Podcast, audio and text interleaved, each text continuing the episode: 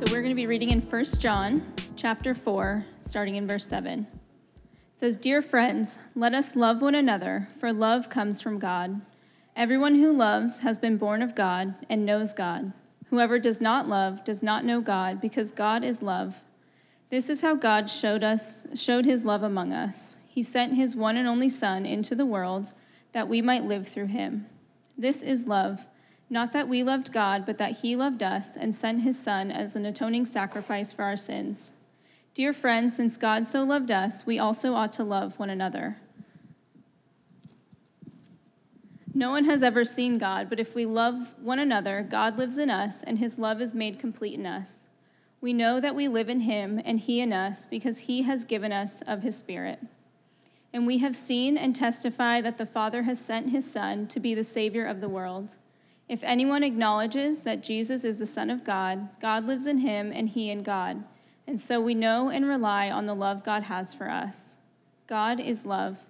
Whoever lives in love lives in God, and God in him. In this way, love is made complete among us, so that we will have confidence on the day of judgment, because in this world we are like him. There is no fear in love, but perfect love drives out fear, because fear has to do with punishment. The one who fears is not made perfect in love. We love because he first loved us. If anyone says, I love God, yet hates his brother, he is a liar. For anyone who does not love his brother whom he has seen cannot love God whom he has not seen. And he has given us this command whoever loves God must also love his brother. Everyone who believes that Jesus is the Christ is born of God, and everyone who loves the Father loves his child as well. This is how we know that we love the children of God, by loving God and carrying out his commands. This is love for God, to obey his commands, and his commands are not burdensome. For everyone born of God overcomes the world. This is the victory that has overcome the world, even our faith. This is the word of the Lord.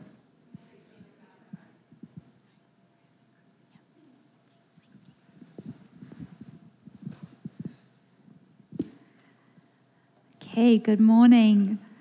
I love John's refrain throughout the, the three letters. It is Dear friends, it's a refrain he repeats again and again. Dear friends. And this morning, I want to greet you, Neighbors Church, as dear friends. Dear friends who are, are laboring and loving and living out the gospel of Jesus Christ here in this beautiful part of San Diego. It's a real honor and a privilege for me to join you in the midst of your summer series a community of love, which is exploring the unique and powerful ways that our relationships with one another are ultimately formed through our relationship with God Himself. As you have made your way through 1 John, I have been listening in, and I have been both blessed and challenged by the confronting reality of Scripture. I've been blessed by the sincerity of your faith and I've been so encouraged by the work of God amongst you. If you are wondering, no, I don't have an accent. Y'all have an accent. But um, my family and I recently moved uh, from South Africa to San Diego. We actually followed in the wake of our dear friends, Grant and Michelle, who did the same thing, and are also pastors in the city here. Um, we are church planters, and um, like Shelby said, it's our joy to be part of the Light community in downtown San Diego. So, my second language is isiZulu. And there is a warm greeting that cuts to the heart of what it means to be human and to share our humanity with one another. And it's this beautiful greeting that has a call and response element to it. Now, I'm still testing and getting to know whether or not a call and response type of thing works in America. So I'm going to trust that you are the type of people that are going to say, Yes, Caitlin, it does. Okay? So this is the greeting. It starts off with one person saying, Sawubona. And the response is, Yebo, Sawubona. And in its simplest form, it's one person saying hello and another person saying, Well, yes, hi, hello. But what it actually means is incredibly beautiful and very powerful. It means, I see you. I see you. And the response is, Yes, I see you. And so this morning, Neighbors Church, I want to say, I see you. And while I'm learning American from all Americans here present, maybe you can learn a little bit of Zulu with me. So we're going to say it together. But because today it's y'all, I'm going to say the Zulu equivalent of that plural. Okay, so it's going to be a slightly different word. It's going to be sani bonani, which is hello to y'all. And you're going to respond with yebo sabona. Okay, do you think you can do it? Okay. Sanibonani.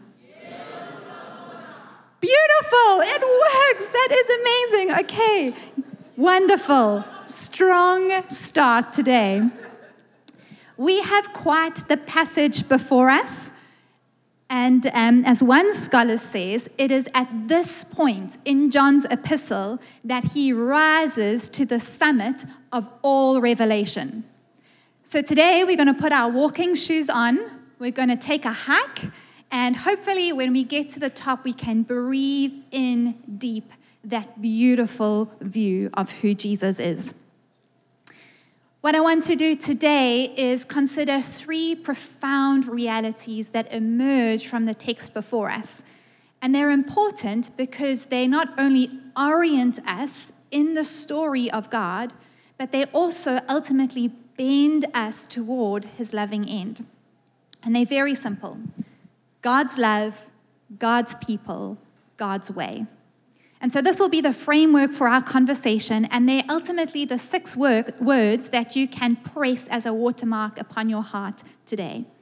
And so we're going to begin at the very heart of the Christian faith, and that's God's love. God's love, which is made manifest to us through Jesus Christ. He is the cruciform King. Next, we will consider what this means for those who profess to believe in the God of love, manifest in Jesus, and the people who bear witness to him. This is the cruciform confession. And finally, we will receive for ourselves anew the call to disciple ourselves in God's way of love through obedience as we live together the cruciform life. This is known as John's threefold thesis, which he holds before the church in Asia Minor. And he explains that love, belief, and obedience are the evidence and even the test of a genuine faith in God. Love, belief, and obedience are woven together as Christocentric modes of being, ways of living that hold Christ at the center of all things. And they cannot ultimately be disentangled from one another. Instead, they act as a single cord that is embedded in the heart and woven through the life of those who love Jesus and follow him. So, amidst false prophets, the proclamation and deception of false doctrine, amidst cultural turmoil, confusion, and chaos, this is the evidence, the fruit, and the test of one who truly knows God. Love for God and faith in Jesus, chained to one another by the links of brotherly love and obedience. According to John's argument, when unsure, the evidence of one who knows the living God is, is ultimately love for the crucified King, Jesus Christ. And this love is born from the love that God first demonstrated for us on the cross. Secondly, the evidence is love for his people, love for the people of God whom he has appointed to bear his image and extend the blessing of his rule across the earth. And finally, it is a joyful obedience to his command that we love him and one another as we walk in the easy burden of his rule. So, with this in mind, let's start by turning our hearts towards the love of God, the love of our cruciform King. We read in verse 7 Dear friends, let us love one another because love is from God. And everyone who loves has been born of God and knows God. The one who does not love does not know God because God is love. God's love was revealed among us in this way God sent his one and only Son into the world so that we might live through him. Love consists in this not that we loved God, but that he loved us and sent his Son to be the atoning sacrifice for our sins. John appeals to the church and he says, Love one another. Love one another because God is love and love comes from God. And those who love are ultimately born of him. He proclaims ultimately what is the gospel. He proclaims the good news of Jesus Christ that God has revealed his great love for all people in the person and the work of Jesus. Jesus, who willingly reined open the heavens, who quite literally tore open the heavens in his love for us and entered into the human condition to be an atoning sacrifice for our sin. And he did this so the people of God might be saved from Satan, sin, and death, and united to him forever. So, set before us in this text today is the theological reality that God is love in himself. As Tim Mackie of the Bible Project would say, love originates from God's own character. He loves because he loves. God is love in himself. And this is why Jeremiah describes God's love as everlasting and unfailing. It has no end because it has no beginning. God is love. So, how does this love of God exist? Well, the scriptures teach us that it is in the mystery of Trinitarian unity. Father, Son, and Holy Spirit, as we sang this morning in our beautiful call to worship. Father, Son, and Holy Spirit, who enjoy divine love and perfect fellowship with one another. And this is how God, who is love, reveals his love to us Jesus Christ. Jesus, the person, the life, and the work of Jesus our loving Father makes his perfect will known by sending his Son, Jesus Christ, to live a life of loving obedience, even unto death. And we sang that this morning, even unto death, so that through him, you and I and the saints of history might live forever. This summer, you've already discussed that in his great love, Jesus victoriously and finally transfers his people from one reality to another. He moves us from darkness into his wonderful light that we might be people who now walk in the light of his life. He moves us from death into eternal life. Jesus Christ, the glorified Son of God, becomes the crucified king. And what he does is he stretches wide his arms of love open upon the cross and he sheds for all his blood. And he does this in love. And in love, you and I are saved from Satan's sin and death. And through him, John tells us, we live. The Father then sends his Spirit to dwell in us and to enliven us, to animate us, and awaken us in the new life that we are given through Jesus Christ. And so God has revealed himself to us in this way self giving, self sacrificial love. And it's so easy for us to read scriptures like this or to hear of the love of God, and actually our hearts have grown grown cold to the good news. But I would encourage you this morning, Neighbors Church, see Him.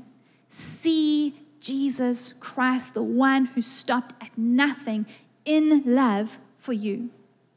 For every living thing in all of creation, Jesus is both the supreme manifestation of love and the very model of what love is. He both reveals to us God's love and he also establishes for us a pattern of love that we are to follow. 2 Corinthians chapter 9 verse 15 says that Jesus is God's indescribable gift. Jesus himself teaches in John 15 verse 13 greater love has no one than this than to lay his life down for his friends and he says of us you are my friends you are my friends. And then in verse 16, you did not choose me, but I chose you because love originates in the Godhead. The biblical arc tells us that God's love has a particular ends and is revealed to us in John's final letter to the seven churches in Asia. In Revelation 21, verse 5, we read that through Christ, this God of love, who is seated on a throne in the heavens, has chosen to make everything new. He's restoring the world. He's making every sad thing untrue, and he bends all of eternity around his perfect love. And he does this for our great joy and his profound glory. And we are taught that Jesus is the one who comes to begin and to inaugurate what this beautiful new age will be. This beautiful kingdom of God's that will come in fullness on earth as it is in heaven. And Jesus is the one who establishes a precedent or a pattern of what God's kingdom will be like. We read in Colossians chapter 1 verse 17 to 21 that Christ is before all things and in him all things hold together. He is also the head of the body, the church. He is the beginning, the firstborn from the dead, so that he might come to have first place in everything. For God was pleased to have all his fullness dwell in him, and through him to reconcile everything to himself, whether things on earth or things in heaven, by making peace through his blood, which he shed on the cross. So, friends, Christ is before all things, and He holds all things together. He is the beginning, and He has the first place in everything. And when it comes to what love is, Jesus establishes a pattern for us to understand. He establishes a pattern for us to receive and then embody. Jesus is the manifestation and the model of God's love. And he shows us what the pattern of God's kingdom rule will be like when it comes in fullness when it comes as we pray on earth as it is in heaven. So we must ask ourselves what is it that Christ shows us about this God who is love, that we are then ourselves to pattern and mimic and establish? Well, we see that this God this God of love who stopped at nothing, who tore open the heavens to reconcile those he loves back to himself, rules not only from a throne, but he also rules from the cross. John chapter 3, verse 16, a verse that many know well, but perhaps we need to receive into the depths of our hearts again. For God loved the world in this way that he gave his one and only Son, so that everyone who believes in him will not perish but have eternal life. So, the one who is first in all things, the one who sits far above, the one seated in the heavens, humbled himself in love to pay the debt of the world with his very life. And so we see that this thesis, these themes of love and obedience, two strands of a single cord, are bound up eternally in the person of Jesus, who is the crucified King. He is the beginning and he has first place in everything. And when Jesus explained the nature of his death to his disciples, what's beautiful is that he doesn't give them a theory, but rather he chooses to give them a symbol because some things can only be understood beyond words. And we know this to be true. We, we have uh, rings as wedding bands, we have the knighting ceremony, we have a glance of a mother to her child, or the embrace of a father to his son. We know that there are some symbols that communicate far more than words ever can. And so, when explaining the nature of his death, Jesus doesn't give a, a theory, he gives a symbol. He gives a picture of what God's love should look like and what his love is, and that symbol is a crucified king. It is broken bread.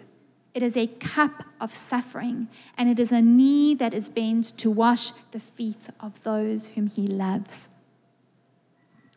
Jesus comes, the crucified King, a God of love, to establish a pattern for his people and a pattern of his kingdom rule. A pattern that we are to live and embody as we follow in his way. Of this kingdom rule, there will be no end. Isaiah chapter 9, verse 6 to 7 says, To us a son is given, and the government will be on his shoulders, and he will be called Wonderful Counselor, Mighty God, Everlasting Father, Prince of Peace. Of the greatness of his government and peace, there will be no end. This crucified king who rules from a throne and rules from the cross, he will reign, and he will reign forever. So that is our God of love. We look now to God's people, those who give a cruciform confession, a confession that Jesus Christ is the crucified Messiah, that he has come to conquer victoriously once and for all Satan, sin, and death, and unite us to a loving Father forever. What does this mean for those who give this confession? What is the implication for those who testify of his life, death, and resurrection and ultimate glorification? Well, we see it here in John's letter. Those who testify that Christ is Lord must also love one another. Love one another just as he has loved us. I love the Greek in verse 7. It's so poetic. It says, Beloved, let us love so that then is the charge for those who see Christ, who see the crucified Messiah, who testify that he is the risen Lord, that he is victorious over Satan, sin, and death. For those who see him, who behold him, who, are, who receive his love, the, the, the response is then, Well, you are the beloved, so beloved, love. Beloved, love as he has first loved you. With great emphasis throughout this segment of the text, John repeats the, the refrain to love one another. He first does it, does it as an exhortation, he does it as a statement of duty, and he even does it as a hypothesis. Let us love one another because love is from God in verse 7. If God loved us in this way, we must also love one another. And then in verse 12, as a hypothesis, if we love one another, God remains in us and his love is, is inconceivably made complete in us. Quite plainly, like Jesus said in John chapter 13, verse 35, by this everyone will know that we are his disciples if we love one another. This is how people will know that we walk the way of Jesus if we love one another. When everything else is taken away, it is love that will remain. I grew up in an all girls Christian school, and the Anglican hymn book in the pew in front of me taught me to remember it like this. And I will not sing because I do not want to wound Shua in this way. A new commandment I give unto you that you love one another as I have loved you. By this shall all men know that you are my disciples if you have love one for another. It is not by the metrics and the systems and the measuring points that we deem good and worthy in this world. It is by the metric of God's kingdom, and it is a metric of love. There are, there are kingdom metrics and there are metrics of the world, and ultimately, it is the kingdom metric of love that will remain. This is how we will be known to be His in our love for one another. So, Jesus Christ is the perfect love of God manifest amongst us, and He establishes this pattern of love which His people are to reorient their lives around so that a pattern of God's kingdom is established amongst us here on earth as it is in heaven. John says that those who are born of God, or quite literally fathered by God, must love to the same degree and in the same manner that He has first loved us. What a weighty call. What a profound task. 1 John 4, verse 19 says, We love because he first loved us. Why? Why? Well, John Stott tells us no one who has been to the cross and seen God's immeasurable and unmerited love displayed there can go back to a life of selfishness. In his love for us, God draws us, you and I, into the divine mystery of his love to become a people of love who declare, I love because he first loved me. Those who have been encountered by the living God, those who have seen a God of love, cannot go back to a life devoid of love because we have received everything for which our hearts cry out and we are then empowered and enlivened to give it away for the good of the world and to the glory of God. It's only when we know how we are loved by God that we are then set free to love others in the same way because we can never fear giving away that which is unending and unfailing.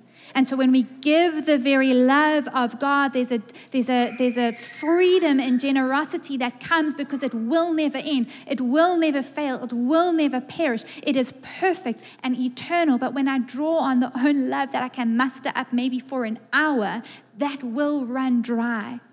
And so I don't draw from our own inner resources. We draw from the very love of the Father. It's that vertical relationship, that defining core of the beloved ones in God that then affects the horizontal reality that we experience with each other in the very ordinary, very human, very messy, very normal realities of our own lives. John has told us that it is by the power of the Spirit that we confess Jesus as the crucified King. And in the same way, it is the Holy Spirit that empowers our love for one another. He is the one that enables us to love each other in a way that actually resembles God. The Father's love is manifest in Jesus, who then binds himself to his people, and together in love, we love through the empowering presence of his spirit. It's this beautiful thesis and argument that John, John weaves throughout this passage of scripture, and it's all interlocked and interwoven because it's a single cord, three strands of a single cord that cannot be disentangled and ultimately must be woven into the heart of the believer and evidenced in our lives. Friends, this is the great mystery of God that we are invited to embody through Jesus. That God reveals himself through his Son, but he now also reveals himself through his people. When we confess, firstly, that Christ is Lord, and secondly, when we love one another. Jesus Christ is a manifestation of God on earth, and we, his people, are invited to, to, to pattern that very same manifestation through the testimony of our word and the manner and the degree to which we love. By the power of the Holy Spirit, our love is the evidence that Christ dwells within us and amongst us, and it's the Spirit who empowers our witness that Christ is Lord. He is the one that also enlivens our love. If this were not astonishing enough, this passage then says that God's love is perfected when it's reproduced amongst us. Isn't that astounding? God's love is then perfected when it's reproduced in the midst of his people. Dodd explains that Jesus is the supreme evidence of God's love for us, and he is the inspiration for ours. And so ultimately, God's love for us, our love for God, and our love for one another cannot be separated. And what's important to remember is that it's our faith in Jesus and our capacity to love each other, to love one another, that are rooted in the work of the Holy Spirit. He makes it possible to give the cruciform confession, and He makes it possible for us to love each other. John writes that devoid of the Spirit, we walk in darkness and our hearts are cold. But when we are filled with the Spirit, He is the one who illuminates our minds that we might believe in the crucified King, and He warms our hearts to God and one another. Findlay writes, To weaken faith is to dead in love. John writes, He who dwells in love dwells in God. And Calvin writes, It is a false boast when anyone says that he loves God but neglects his image which is before his eyes. As the people of God, as the people of a God of love, we get to embody the love of God we get to incarnate the love of God and we get to reenact and retell God's story through the nature of our own lives. We get to establish once again the pattern of His love on earth as it is in heaven. And we do this when we love to the same degree and in the same manner that He has first loved us. And we do this before a watching world as we give our testimony to Jesus Christ. And I feel the weight of these words as I sit under the scripture. I feel them so profoundly. I feel the glorious call, and I feel the reality of my humanity, and I see the gap that sits between. And I know that I need to call on and look to the one who empowers both my living and my loving, and that is the Spirit of God. And so I want to look finally at, at God's way, which is a call to obedience and a cruciform life, a life lived between the gap of this glorious reality that we read of in Scripture and the reality of our humanity. So you and I receive an invitation to respond to God's love, which is revealed in Jesus. And we can do this in one of two ways. We give the loving confession of a crucified king, and then we get to live in loving obedience a cruciform life a life that you would say here is lived in the way of Jesus. John, in 1 John 5, verse 3, we read, For this is what love for God is, to keep his commands. And his commands are not a burden because everyone who has been born of God conquers the world. This is the victory that has conquered the world, our faith. What are the two great commands? Well, Matthew 22, verse 37 to 39 tells us love the Lord your God with all your heart, with all your soul, with all your mind. This is the greatest and most important command. And the second is like it love your neighbor as yourself. Dan has said this before, but John's letters are heavy going because they're exposing and they're confronting. They reveal our, the places of lack in us. They reveal where we have not lived a life of obedience. They reveal where we have tried and fallen short of the ways of God. And when we read them, it's so easy for us to consider the painful ways that we have failed to love God and love one another.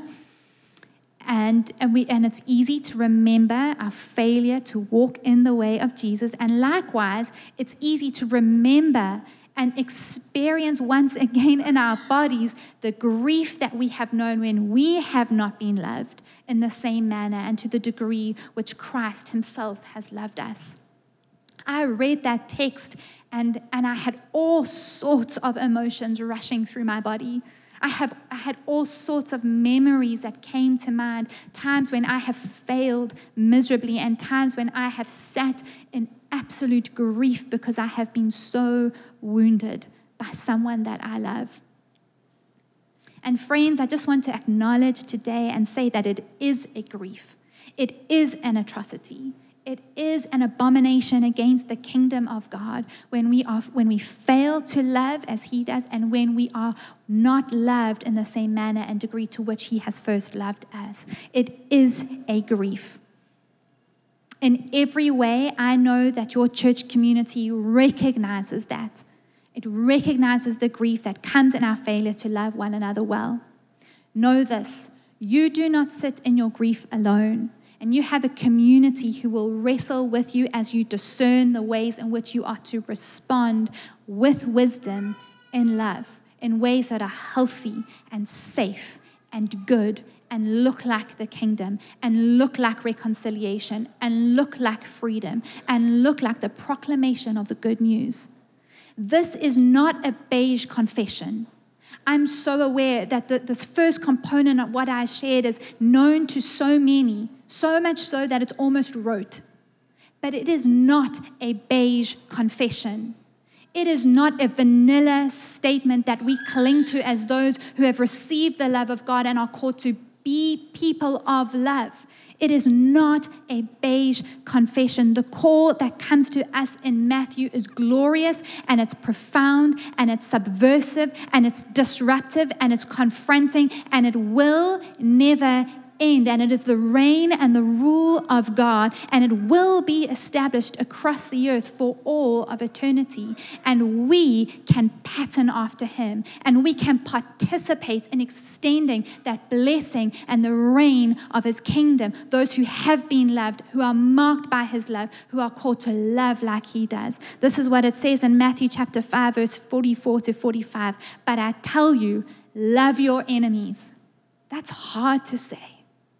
Love your enemies and pray for those who persecute you. And I know, I recognize that so many of you would have been wounded and persecuted and hurt. But this is what the Lord would have us do love our enemies and pray for those who persecute you so that you may be children of your Father in heaven. This is a death. To live like this is a death. Sometimes it might feel like many small deaths, and other times it might feel like martyrdom. In the ancient world outside of the Christian confession, it was only appropriate to love those who were regarded as worthy of being loved. But in Luke chapter 5, verse 32, Jesus declares something radically different. He says, I have not come to call the righteous, but sinners to repentance. Jesus comes for the unrighteous, people who are human and limited and flawed, people who have failed to love well, people who have not been loved well, people who have wronged and been wronged, people who have harbored sin in their hearts. These are the people that Christ so loved. A people that God loved at every cost and every inconvenience to himself. A people like you and a people like me. Jesus has not come for the righteous, but for sinners like you and me. God does not love those who are lovable. God loves because He is love. And the very depth of His love is seen precisely in what He gives to the undeserving. The undeserving me and the undeserving you with a confession of faith in Jesus Christ, what we then do is we bind ourselves to this crucified King and we are invited to share in his cruciform life. So, through the life of Jesus and the animation of the Spirit within us, we are called to embody ourselves once again and reenact the story of the gospel in our own lives as we ourselves say, Yes, God, I will love. I will love the deserving and the undeserving because you first loved me. We reenact the gospel when we get down onto the floor with our children and we, we, we are patient and we extend grace. We, we um, embody the gospel when we extend ourselves towards our co workers. We embody the gospel when we apply grace upon grace upon grace until we think that we have run dry, and yet God calls us to do it again because this is the way of his kingdom. Will we be a people that follow after the pattern of his love and establish his kingdom on earth? Friends, I want to ask us, I want to ask myself once again today will we be the type of people like Jesus who break bread with one another, who drink of the cup, who bend our knee to wash feet and pick up our cross to follow him? Ronald Rolheiser would say that we bend our knee with basin and towel in hand as we stretch across every single divide that separates us, just as Christ himself first stretched across the great divide for us. And so, the call to us today from the scriptures is to stretch across the systems of inconvenience, we stretch across tribes, we stretch across ideologies, we stretch across offenses, we stretch across the failure of others, we stretch across our own failure, we stretch across unforgiveness, and we embody the way of Jesus. We bend our knee with basin and towel in hand, and we love in the same manner and in the same degree to which we have first been loved to give away that which was so freely given to us. And as we do this, we're not doing this just as nice people who do nice things, all of which it is, but we do it because we are a part of God's kingdom. We are His beloved, we are His people, and His kingdom is being established. And as we do so, we join Him in pushing back confusion, we push back deception, we push back false ideologies and false proclamations. We push back the enemy, Satan, sin, and death, and we embody the life of Jesus that has been given to us. And so, like our Savior, we must open our arms of love, which are not perfect, but can mature as we look to the one who is in himself love. And we say, Father God, help me. Holy Spirit, enliven my love we say yes to the call in Luke chapter 9, which is the call to take up our cross. If anyone wants to follow after me, let him deny himself, take up his cross daily, and follow me. Many small deaths, even martyrdom, for whoever wants to save his life will lose it, but whoever loses his life because of me will save it. One of my favorite living artists is Makoto Fujimura. And he's a renowned Boston born Japanese artist who works in the Nihonga tradition. And it's a form of art that dates back to medieval Japan. And it emphasizes the beauty of natural materials like gold leaf, oyster, oysters, azurite, and malachite. And there may be a picture of one of his artworks on the screen. And what happens in this tradition is that these materials are taken and they are literally crushed and they are pulverized and they are broken down by hand and, and made into a fine powder. And this powder is then mixed with a binding agent and applied to handmade paper. It's known as slow art. Any one of Fujimura's pieces contain at least 80 to 100 layers of material that don't dry quickly like acrylic paint. As the pulverized layers, materials are layered, the most amazing thing happens. As these crushed, broken down natural materials are applied, layer upon layer, the one dimensional colors literally hold and begin to trap light to create a prismatic and refractive surface. And so, what begins to happen is what was once one dimensional actually takes on a whole nother reality. And I love his artwork because I believe it stands as a testimony as the people of God to cling to. Jesus is our pulverized King. At the center of all things is Jesus Christ, the light of life, who says in Isaiah chapter 53, verse 5, was pierced because of our rebellion. He was crushed because of our iniquities. The punishment for our peace was on him, and we are healed by whose wounds. So at the center of all things, the firstborn, the, the, the one who's before all is Jesus Christ, and he was crushed for our redemption. The ultimate death that then produced eternal life for all. And we are invited to share in his death, which leads to life. Bound in his love, bound to one another, we become people of love who are whole, held together by the agency of the Spirit in us and amongst us. And so, person by person, story by story, we are layered together through fidelity to a cruciform life of love. And John writes, In this, the light of his love is made complete. As we say yes to, to Jesus as the crucified King, as we say yes to being a people of love, and yes to a life of obedience, living in love, we create a, a reality that holds the truth of who the Godhead is.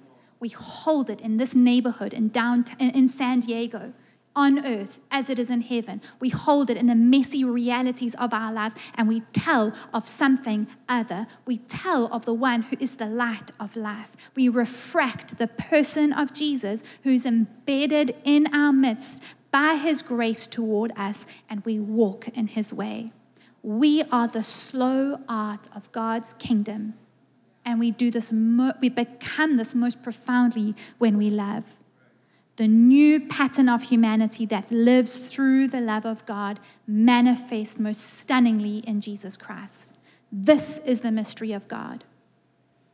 Jesus did not send his students out to start governments or even churches as we know them today. Instead, we were sent to establish beachheads of his person, word, and power in the midst of a failing and futile humanity.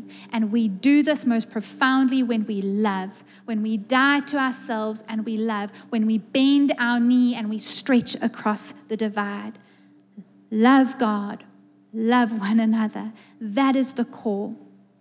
And you know, we have to ask ourselves how does John write that these are not a burden?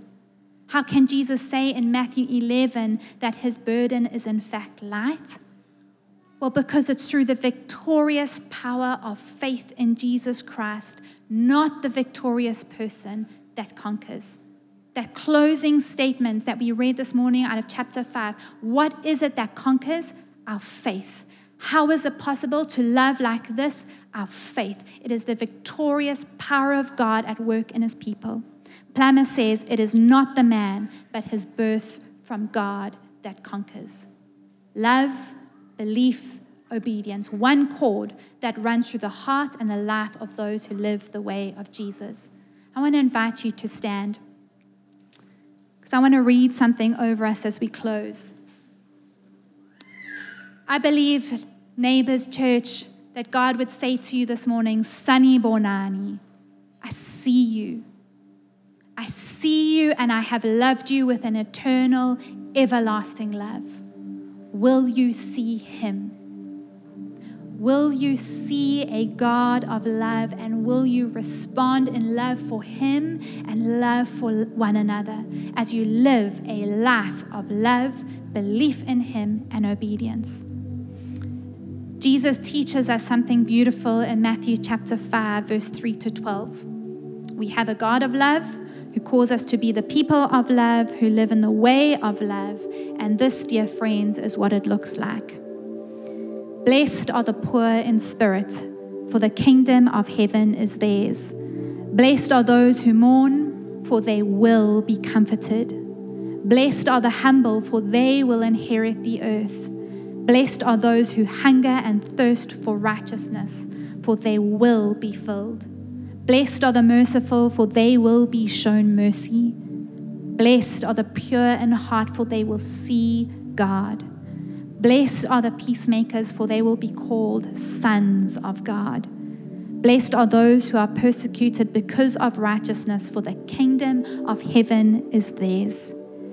Be, be glad and rejoice, because your reward is great in heaven. Let us pray. Father, Son, Holy Spirit, we want to be a people that see you, a God of love. We want to be marked by love as people of love who walk in obedience, a cruciform life of love. And so, this is our confession that comes out of the school hall today Jesus Christ is Lord. And according to the great pleasure of you, our Father, in love, He gave His very life for us. Through Him we live. We ask that more and more we might be people that live in His love. From God, to God, and unto one another.